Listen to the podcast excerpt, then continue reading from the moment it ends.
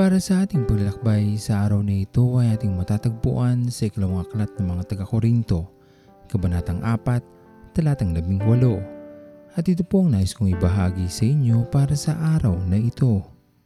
Kung atin lamang pagmamasdan ng lahat ng bagay sa paligid, marami dito ang tunay na magpapalungkot sa atin, magpapahina ng ating loob, at tila nagsasabing sumuon lamang tayo sa ninanais nating patunguhan. Mabilis na nagbabago ang panahon. Ang dating simpleng buhay ay tila napapalitan na ng maraming kaisipan na sa huli tayo din naman ang talunan. Ngunit kung atin lamang iisipin, bakit kailangan natin magpadala sa nakikita ng ating mga mata? Bakit kailangan natin bigyan ng mas mabigat na timbang ang ating nasasaksihan kaysa sa pangako ng Diyos sa atin lahat? Binubulag lamang tayo ng mundong ito.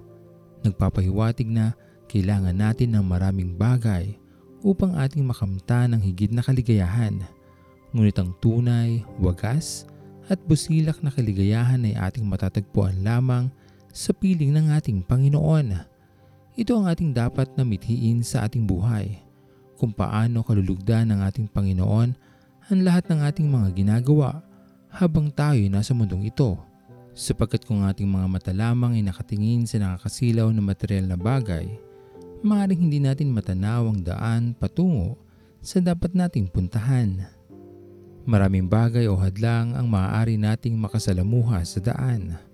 Maaring magdulot sa atin ng sakit at kapighatian, ngunit ang lahat ng ito ay malalampasan kung nalalaman lamang natin sa ating puso ang ninanais ng Diyos sa ating buhay. Kaya naman magising na sana tayo sa katotohanan.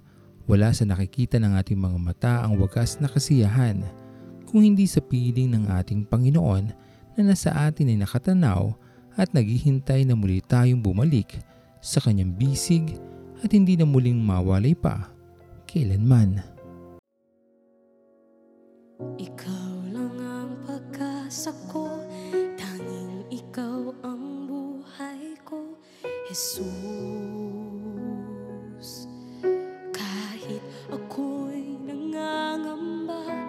Basta't ikaw ang kasama Panatag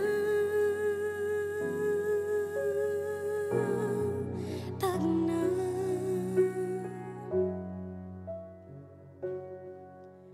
Ikaw lang ang sasambahin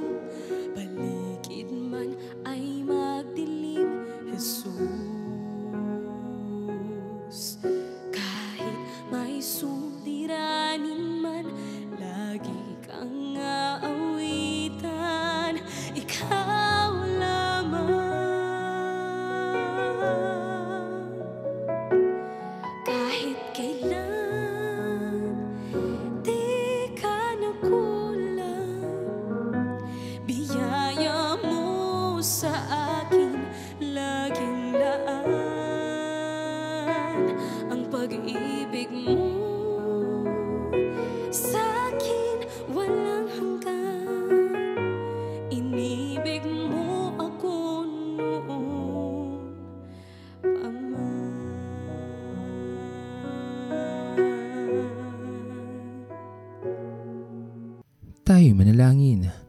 Aming Panginoon na makapangyarihan sa lahat, sa iyo po ang papuri at pasasalamat aming Panginoon.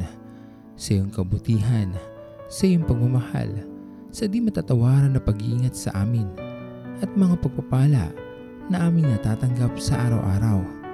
Pinupuri ka namin Panginoon sapagkat tunay na dakila ka at hindi mo kami pinababayaan o iniiwanan man. Patawarin niyo po kami aming Diyos sa aming mga pagkukulang, sa mga nagagawa naming pagkakamali o kasalanan sa iyong harapan. Dalangin namin Panginoon ay maitama namin ang aming mga sarili upang kami ay maging karapat-dapat sa iyong kaharian. Tagabi mo po aming Panginoon ang aming papuri at pasasalamat. At ito po ang aming panalangin sa matamis na pangalan ni Jesus. Amen. Pastor Owen Villena, sama-sama tayong maglakbay patungo sa kaharian ng ating Panginoon. Patuloy nating pagyamanin ang kanyang mga salita na punong-puno ng pag-ibig at pag-aaruga. At lagi nating tatandaan na ang pagmamahal sa atin ng Diyos ay wagas, mananatiling tapat hanggang wakas, hanggang sa muling paglalakbay sa Diyos ang papuri.